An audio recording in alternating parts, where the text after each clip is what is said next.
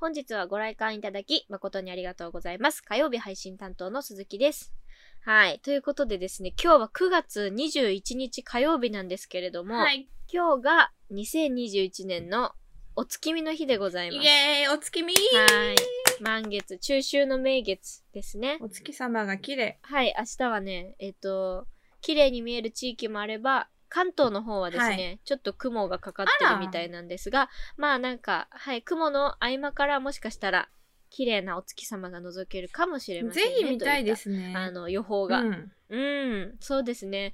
なんかやっぱり月って見てると、なんていうか、気分がいいっていうか、なんか心が洗われるというか、なんというか。お月様っていいよね、本当に。なんか、うん、風情があるというか、月の満ち欠けってなんか素敵だなって思いますね。だしなんかあんなにあんなにっていうかまあめちゃくちゃ遠くに離れてるのに、なんかあの模様っていうか クレーターがこうちょっとこう見えるのがすごいですよね。確かに。なんかうん不思議な感じがする。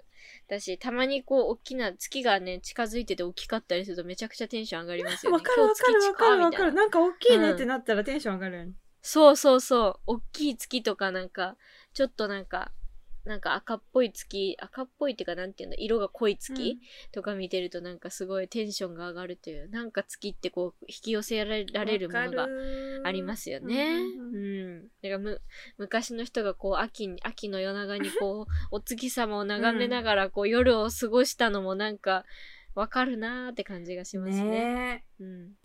まあでも私お月見っていうかおお月見団子みたいなのでやったことないんですけどやったことありますか？ないです、ないです。なんかそもそも、そういう行事があるのは把握しているけど、お月見をしている人とは出会ったことないんだけど。みんなしてる？そうだよ。いやいやしてる人はあんま聞いたことないけど。ねよねまあでもね、うん、ないですね。でもなんかこう普段からやっぱり夜空を見上げる癖があるっていうか、なんていうか、んんあ見た時に、あ、今日の月こんなんだな、みたいな、なんか、なんかもう、日常にこう月を見るってことが日常化してるから。ね、それはそう。なんで9月なんですか？でその月がめっちゃで、よく見えるんですか？毎年9月。なんでなんだろうね。でもやっぱお月見といえば、秋、すすすきと団子みたいな。そうそうそうそう。なんかさ、だって満月って別に周期的にやってくるから別に年一とかじゃないじゃないですか。なんで9月、まあ、ちょっと調べたらわかるんでしょうけど、なんか、ふと気になりま確した。かに確かに。はい。でもまあね、あの、明日、明日じゃないや。今日の今、えー21時以降ですけど、あの、ぜひ、あの、月を見ながら、あの、ラジオをね、かしましを聞いてもらえるといいですね。そうですね。おだん、お月見団子ととはい、もに楽しんでいただければと。お供にかしまし、い、いですね。ということで、かしましレイトショー第49作目上映開始です。Don't worry about what they're saying. Keep doing you, love. Get up in the morning. 9月、今月はシルバーウィークがあったみたいですね。これからなのかな？まさにじゃない？この18、19、20の3連休と中2日休んで木曜日の祝日合わせてみたいな。なるほどね。じゃない中です2日休んだ、確かに。そうそうそう。木曜日はね、秋分の日ですね。あ、てかなんなら、えっと、前日の月曜日20日は敬老の日で休みそなのか。うそうそう。ああ、じゃあ今週がそうですね。敬老の日がありま。あれ、勤労感謝の日って9月だっけ？え？え、全然違うか。勤労感謝っていつやってんだっけ ?10 い月だっけ？んだっけ？いつだっけ？ねあ、11月だ。11月か。うん、11月だったわ11。月だ。なんで11月確かにね。なんでなんだろう。なんか、年中感謝してほしい。違いないですね。月1ぐらいそうだわ。半年に1回やな、せめて。11なんで1回しかないんだろう。ねえ。わからないですね。しかもなんで11月なのかというとね全然わかんないけど、なんかゆかりがあるんでしょうけど。ね。うん。足りないよな、でも年に1回じゃ感謝が。いや、年一じゃ感謝足りなすぎますよ。働いてる人がいるから世の中回ってるんですからね。そうそうそうそう。もっと感謝してもいいですよっていう感ウじで。じゃあ、シルバーウィークでね、結構なんかこうねお休み気分満喫されてる方もいらっしゃるんじゃないかなだから私実家に一うん一泊だけしてきました久しぶり2年ぶりぐらいの実家、はいはいはいうんうん。そうでしたね。楽しかったですね、なんかうん。あなんかうちの家族って変なんだなって改めて思いました、なんいつぶりぐらいですか？マジ2年以上ぶりだよ結構久々よね本当に。しかも今回一泊だけやったからもう帰りたくなくなさすぎてえ東京戻りたくないいやそう絶対そう。はい。やそうよね。絶対そうですよ確かに。一泊は足りなすぎ。一週間ぐらいいたいですね、はいもう嫌です ね仕事のこととか思うとちょっと憂鬱になっちゃいますけど。まあでもねあの家族となんか団らんできたみたいでほっこりしながら近況を見ておりました。ツイッターをねずっと更新してましたねなんか。なんかこの会話面白かったなと思ったことをメモ代わりにうんうん。ツイッターにさらしてましたそうそうそう。私。いやなんかあ嬉しいんだろうなってなんかこう。なんていうかちょっと舞舞い上がって舞い上がってるとちょっと違うかもしれないけどあいやじ実家がやっぱ居心地いいんだなって思ってなんかねちょっとほっこりした気持ちで眺めておりましたけど。はい、そんな感じでね。あ9月そっか9月もお休みが結構多いですそうなんですよ。うんしかもなんかちょうどこうだんだんこうねなんか過ごしやすくなってきた天気的にも確かにね。今日とかもすごくなんか爽やかな秋晴れ、うんうんあ今日は、えっと、日曜日ですが、あじゃあ月曜日ですがはい前日ですが。秋っていいねほんと過ごしやすくて秋っていいですね。なんかこううん。なんかこう穏やかでいいですね、ということで、えー早速9月の曜日コーナーに参りたいと思います、9月火曜日のトークテーマは究極の二択ということで人間誰しも生きていれば二択を迫られる瞬間があると思いますが、そんなね二択をお題にして笹鈴は果たしてどちらを選択するのかというコーナーでございます。ぜひぜひ皆さんも一緒に参加してみてどっち自分だったらどっちかなっていうのをちょっと考えてみるとね楽しいんじゃないかと思います。今日の究極の二択はちょっと 今回は重めな感じなんですけども、はいはいえーまず一つ目。自分の命日と自分の死に方。知りたくないのはどっち？えー、マジ究極だなこれはね。いや究極よね。ねどっちやろう。どっちも知りたい。それな？うん。マジどっちも。これは結構これマジで悩みますでももう決めましたえで命日ってさ何月何日とかで何年の何月とかまで分かれてそうるだと思うよ。えー、まだ年が分からなければなんか救いがある。ね。えー、どっちなんだろう。ないや。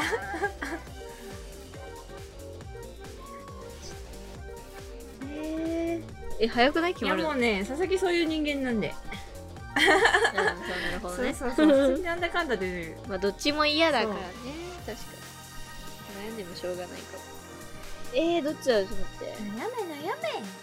なんかこう死にますよって言われてそれがさ事件とかだったらすげえ嫌なんだけどなんかすごい嫌じゃないねそれ嫌ですよさ殺人犯に刺されて死にますとか言われたらめちゃめちゃ外とか出れなくなるし出ないよもうえでも言われたら言われちゃったらその日何もできない怖くて X デーみたいな感じになるしえー、えー、どっちだろう？ちょっと待って。でもな日付言われたらうん刻々と迫る。えー。めっちゃ悩むやん。なマジ悩むマジ。ガチ。まあ決めました。はい。はい。じゃあ先に決まった。じゃあ佐々木さんはどちらですか？知りたくないのはね、うん。知りたくないのは自分の命日です、おなるほど。死に方はまあ知ってもいいかなって、そ死に方を知ってればまあなんか避けれそうだし。ああなるほどね。確かに確かに。避けれそうだしなんかやっぱ人生ってさいつ死ぬか分かんないから今を楽しめるじゃないけどさ。うんその日その日を大事に生きていこうって思えるけどその自分の命日がもう分かりきってたらなんかその日に向けてただ毎日を過ごすだけになりそうというかまあ全力で楽しむんだろうけれども、なんか終わりが見えてるのって絶対楽しめないなって。そうですね。絶対頭よぎっちゃいますもんね。頭よぎる。あと私、3年と5日間しか生きれないのかとかって。そうそうそうそうそうそう。カウントダウンが絶対発生するじゃないですか、自分の中で。そんな人生絶対楽しくないんで、だったらまだ死に方を知っていて、なんかそういう状況に陥らないようにしようかなって思いました。なるほどね鈴木も佐々木さんと同じく、命日を知りたくない。知りたくないよね。知りたくないです。理由は、もう佐々木さんが言ってくれたのと同じような感じで、同じ結論に至ったんですけど、うん、確かになんか死、死ぬ日が分かってたら、もう、明日死ぬとか言われちゃうとね、行動に制限がかかっちゃう。すべての行動に。死に方だったら、なんかその、そのシチュエーションになった時だけ、うんみたいな。いつ死ぬかは結局わからないから、みたいな。うん。自分である程度コントロールできるような気がしますね。だから、まあ、命日は知りたくないよね。知りたくないよ。知りたくない。人生はここまでですっつってな。うん、やだやだ。あそれがさ、なんか、やだよ70年後とか80年後とかだったらまだなんか今の段階だったらちょっとまだ夢のような感じがするけど、だね。なんか迫ってくるにつれねなんかあと何年だからこの何年の間でこれとあれやらなきゃとかうんなんかそういう感じになっちゃうとねなんかこう伸び伸びとできないような気がしてそうですねなんかタイムリミットは発生しない方が人生楽しいのいや、そりゃかなってそうだよ。思っている縛られたくないですよ。そうですね。うん、確かに。そうですね。いや、これは確かに佐々木さんと同じですわ。うん一緒でしたね。うんはい。ということで、え自分の命日と自分の死に方だったら、ささすざどちらも自分の命日を知りたくないという、はい、ことになりました。いや、でも難しいな、でも。死に方もにもよるけど。ご病気とかって言われたら毎日病院行ってさ、精密検査受けまくるけど。そうそう。わ私かるわ、絶対そうなるよね。うん。クレイジーだわ。そうえだから電車事故とか言われたらもう絶乗ら対電ないね。車乗らないし、うんうんうん。かねちょっとなんか怖くなっちゃいますけど。はい、えー続いて2個目、えー一生死ねない人生と24時間以内に死ぬ人生 どっちを選ぶ、うん、極 うん、この間といい極端端です。だね。一生死ねないのか24時間以内に死ぬ？いやいやー、むずいな。まあでも、もう、はい。決まっている。ーえー決めたあ、決まりました？はい、決めました。は鈴木はですね、一生死ねない人生を選びます。はい、その心は。まあ、なんか死ぬか死ねないかで言ったら、あの、死ぬってなったらもうそれ死ぬしかないじゃないですか。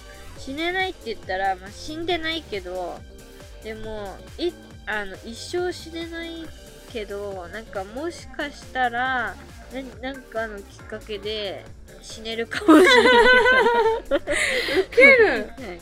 何千年後とか何万年後とかわかんないけどだって地球が滅んだら生きていけないと思うし、うんうん。いや、わかんないよ。宇宙に放り出されても生きてるかもしれないんだよ。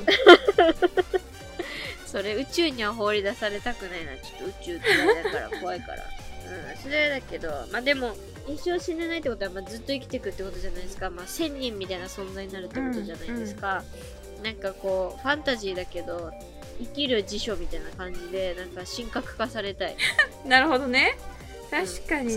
ここの塔にはみたいな何千年も前から生きているなんか女がみたいな感じでなんかみんななんか知恵とか借りたり、歴史の授業を学びに私の元に来て私は教えてあげる、そうだよな。すべてを見てきてる人だからな。そうそうそうそうそう受けるんだけど。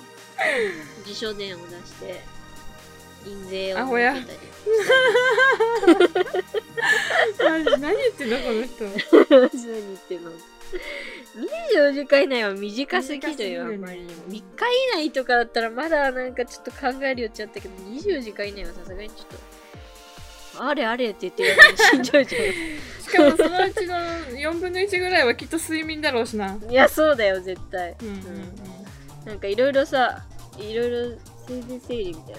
やってる間に死んじゃ違いないうかもしれないですねやだそれちょっとうんなので一生死ねないかちょっとファンタジーの方面にはい考えましたけどはいはいはいはいそうですねはい。佐々木さんどうです佐か々木もね一生死ねない人生がいいかな。やっぱ24時間以内だとやりたいことをやりきれないでこの世を立ってしまうことになるので、そうです、ね、だったらまあ一生いや多分ね一生死ねないっていうのも辛いとは思うんですけどでも佐々木うんのそうだね。性格的になんか常にやりたいことって存在してるからまあ一生楽しんで生きていけるかなっつってね、一生死ねないの何が辛いってやっぱ大大切な人とかがどんどん先に行ってしまうって思うとそれがししんんどいどいね。だからさきっとなんかその一生死ねなくなった前半はね楽しいと思うんですよ。あのーうん。うん。ね。大切な人もたくさんいるから。でもその大切な人たちがいなくなった時にもうこれからなんだろう人との関わりを断っていきそうになるよね。きっと。ねそうだか関わららないでおこうみたいなそうなったらしんどくなってくるんだろうねきっと。うんそう多分なんかそれを思うとって思うんだよね。自分がこう残されるか、まあ、死んだらもう感情とかないから、自分自身ももう苦しまなくていい。そうね。なんか苦しみを背負っていくかどうかっていうところにもなると思うんですけど、まあでもにしたって24時間の短1すぎるからちょ週っと。間にしてほしいせめて私は。とな1週間。うん。そうそうそうぐらいだったらね、はい。ちょっとなんか考える時間っていうかなんかねいろいろ整理もつくでしょうけど、めっちゃ現実的に考え24て、時間はね、なセミより短いからな。いやほんとそうよマジで。せめてもうちょっとね時間をくれて。そうですね。一生死ねない人生、うん。いやそのさな先立たれて苦しいとか気持ちも何千年も生きたらなんか悟りに変わっていきそうな確かにな。耐えられそうな気もうなんかがしてくる慣れてしまいそうだよねそういうことにね。そうそういうもんだみたいな感じ。で、そうそうそうそうそう。なるかもしれないからまあそうですね。今日は2人とも意見がそう合いました。ねですね。うん。逆の人いるんかな？えー、でもなんかなんか自分のメイと自分の死に方はもうどっちもどっちみたいなとこあるから、なんか割と半々ぐらいなのかなって思うけど、はいはい。え24時間以内に死ぬ人生はでもやっぱ選ぶ人そんないないんじゃないかな、うん。でもなんか気持ちはわかるんですよね選ぶ人の。そのなんか苦しそのなんかずっと生きてることって絶対苦しいし、うん。大事な人とかがいる場合はなおさらこうねやっぱ残されたくないじゃないですか、だから死んだら別に何もお金とかもかからないし何も考えなくていいしうん。みたいなのはあるかもしれないけど、まあそうですね。24時間ちょっと短い。ね。20時間は短い。うん。一生か24時間も極端すぎだろうとっていう。あまりにも差がありすぎて。まあねそれが究極の二択ですから。ね、私思ったんだけど究極の委託ってめっちゃ面白いよね、急に。前回の配信とか聞いててもめっちゃ笑ったもんな。なんか自分たちの喋りなんだけど なんか面白くて普通にカンパケ聞いて笑ってたん面白いですよね。そうん、はい。確かに、確かに。普段こういうことはお題がないと話したりしないですもんね。もしこうだったらどうするみたいな話って普通しないですからね。面白いなと思いながら聞いてました、はい、皆さんも仲間内とかでやったら意外な発見があこの人こういう風に思ってるんだみたいななんかねいろいろなんか盛り上がりそうですよね。はいうん、はいということで、えー9月火曜日のトークテーマ「究極の二択」でした。それではここで1曲「スキャンダル」で「少女 S」。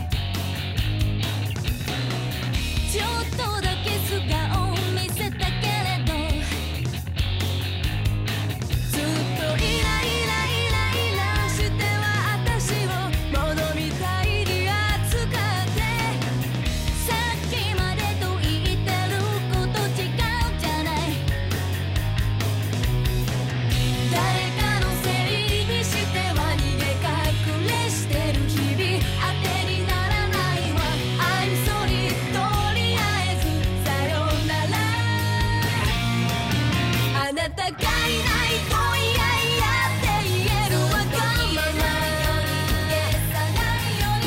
愛情友情知りたいことはでもからないよいつか心の奥のドアを叩くあなたを待っている鈴木のあやかし大百科。このコーナーでは調査員鈴木が日常に潜む妖怪たちを解説していきますよろしくお願いいたしますお願いします。はいということでですね本日早速さらっと妖怪を紹介していきたいと思いますけれども本日ご紹介するのはですね化けメガネですバケメガネ。バケメガネ。はいはい。どんな妖怪だと思いますか？バケメガネでしょ？メガネに化けてるんじゃないですか？なるほどね。いいですね。そんな感じでございます。はい。今回、えー、この化けメガネという妖怪ではですね、あの、私、まあ普段コンタクトレンズをつけておりまして、はいはいまあ佐々木さんもそうだと思うんですけれどそうですね私たち、メガネありの生活をしているじゃないですか。それで、あの、メガネあるあるじゃないですけど、あのメガネ、そのコン日中はコンタクトしてるからうん。メガネはかけてないんですけど、なんかちょっと鼻のこの辺りがちょっとむずむずむずしてきてなんかメガネをクイってやりそうになるんですよ。メガネをこう持ちた何形を直そう。わかるそうクイってでそれです指がスカってなってスカってなったりやる寸前であって気づいたりしてあメガネかけてないんだったそうそうそうななんかメガネをかけてる気になる。のるわかる。もう共感しかない。そう。なんかめなんか重さを感じるんだよ、なんか知らなんでなんだろうあれ。あれ不思議でなんかこうスカってやるやってもなんかメガネをかけてる感じがするからなんか気持ち悪くってなんか気になっちゃったりとか、まあ、逆に私朝寝る時に結構メガネかけっぱなしで、なんかそのまま寝ちゃうことがたまにあるマんですよ。ジ？それは？あなんか夜えそうメマジが心配になるんだけど。そうメガネ私だから私のメガネはもうボコボコなんですけど、そうなんかあのスマホとか私目が本当に悪いからスマホとかいじる時もメガネかけないと見えないので、なんかベッドの中でいじってたりする動画見てたりすると、まあ、メガネかけたまま気づいたら朝になってるみたいな時がなんかたまにあるんですけど、はいはいかけたまま寝てるじゃないですか。で朝起きてなんかメガネかけようとするんですけどメガネがないみたいな。ウケるんだよで僕考えてあれかけてたやんみたいな。なんかかけてないと思って たまになるときはもうはっで寝ぼけてるっていうのもあるんでしょうけどっていうね。メガネかけてないのにかけてるって思っちゃったりメガネかけてるのにかけてないって思っちゃったり。はい。することがはいね、はい。でさ最に前者の佐々木さんあるあるあと思うんですけどもはいはいはい。これがその妖怪化けメガ対処法はあるんですか？対処法はですねいろいろ考えたんですけど、まあ結局自分の顔を見た時に眼鏡かけてたら一瞬でわかるじゃないですか。それはわかりますね。そう。かけてなかったらかけてないしかけてたらかけてるから。だから一旦落ち着いてちょっと自分の顔を鏡で見てごらんっていう そんなんもう触ったらわかるやん。かけてるかけてないって。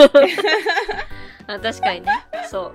確かに。うん。触触ればわかる話なんですけど。なんかでちょっとさ恥ずかしいじゃん眼鏡かけてないのになんかちょっとそんな仕草してさちょっと恥ずかなんかちょっと誰も誰が見てるわけでもないけどなんかちょっと仕事中にやっちゃったりとかする時あってはいはいはい私はちょっと恥ずかしいんですよ。うん、い一旦一旦冷静になって鏡鏡なりなんなりね窓ガラスに映る自分でもいいですけど、ね自分の姿を見て一旦冷静になるっていう。なるほどね。まあこの現代社会目悪い人増えてきて、メガネ所持率って多分結構高いと思うんですが、メガネを持ってる。皆さんこのね妖怪化けメガネには要注意でごおざいます。気をつけください。はい。他にもなんかメガネあるあるなんかもっと結構ありそうだと思うんでもしメガネあるあるあったら教えてほし 確かにありそう。多分それもねありそうですよね。もしかしたらまあそれも化けメガネの仕業かもしれないですよね。ということでメガネの妖怪を紹介しました、このコーナーでは身近で起きた現代科学で普通に解明できそうだけど不思議な現象の正体を調査員の鈴木が解明していきます。皆さんのメッセージお待ちしております。以上鈴木のあやかし大百科でした。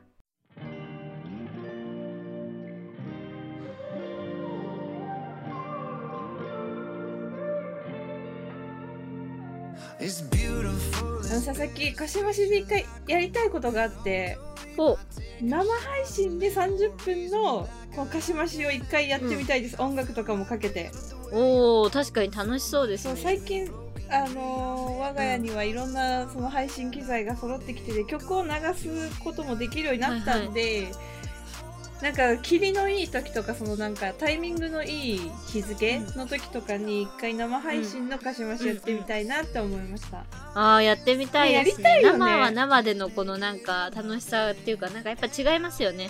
収録して撮るのとそうだよ絶対違うし。うん。なんかうん。そのコーナーに対するコメントとかをリアルタイムでもらえたりとかしたら楽しいだろうなって究極の二択とかまさに確かに。みんなどっちですかとかってやってどっちが多いねみたいなこととかもできるじゃないですか、やってみたいですね。なんかこう皆さんとこう参加しながらやっていくみたいなのは今までやったことないラジオ私たちのあれはやったことないからやってみたい確かに。そう最近ねそれを思うようになってきてどっかでスータンに言いたいなって思ってたけどまあこのタイミングでな謎に言わせていただきました。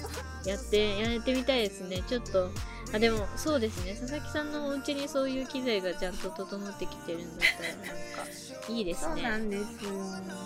なんか結局さなんか収録して撮ってるとさこう後出しじゃないですかうちらはうちらでも撮ってそのあ後から聞いてくださってまあリアクションいただくっていう形だと思うんですけど、うんそうですその場でのなんかリアクションがあるとまたちょっと違った作品になるかもしれないいやですね。そうなんですよ。だから絶対一回はやりたいなって思ってますし、その最近生配信生配信はちょこちょこやってると思うんですけどそれってやっぱさただの雑談だから言っても違うんだよな。そういうまあことじゃないんだよなみたいな。確かに違う配ね信。は配信楽しいんだけど、やっぱりうんうん。そもそもがラジオが好きっていうのでこういうおしゃべりを始めたから、やっぱうんうん1回ぐらいは生配信のカンパケラジオみたいなのはやりたいなってずっとずっと思ってますね。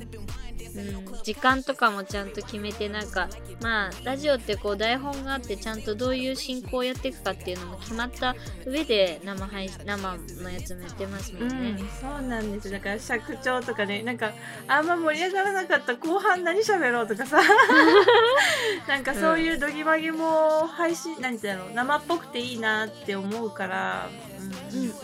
いいですね。すごい楽しそうと思いますぜひぜひ。やりたいな。ちょっと相談して。ぜひぜひ。はい。やってみましょう。やりたいです。はい。皆さんじゃあいついつかというかまあそうそう遠くないうちにもしかしたらそういったアプローチの作品もあるかもしれないので、はい。ぜひぜひこれからも引き続き楽しんでもらえればなと思います。はいはい。ということでですね、次回の鹿島司令図賞は9月25日土曜日夜9時開演でございます。はい、9月土曜日のコーナーはですね、まるの秋ということで、次回はスポーツの秋についてお話をしていきたいと思っております。スポーツに関することであれば何でも OK でございますので、ぜひぜひ皆さんお便りお送りくださいませ。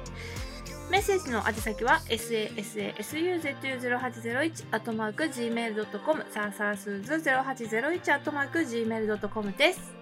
はい。本日の上映はこれにて終了です。ご来館誠にありがとうございました。他の誰も歩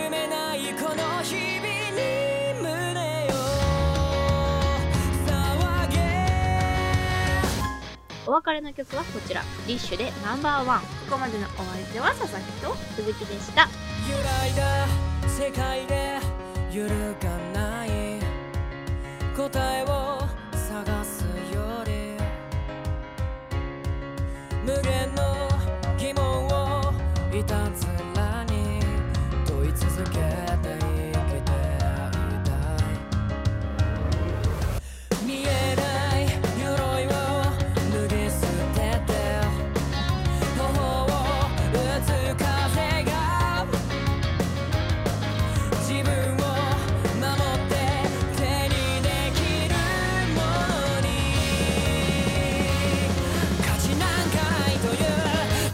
勝ちな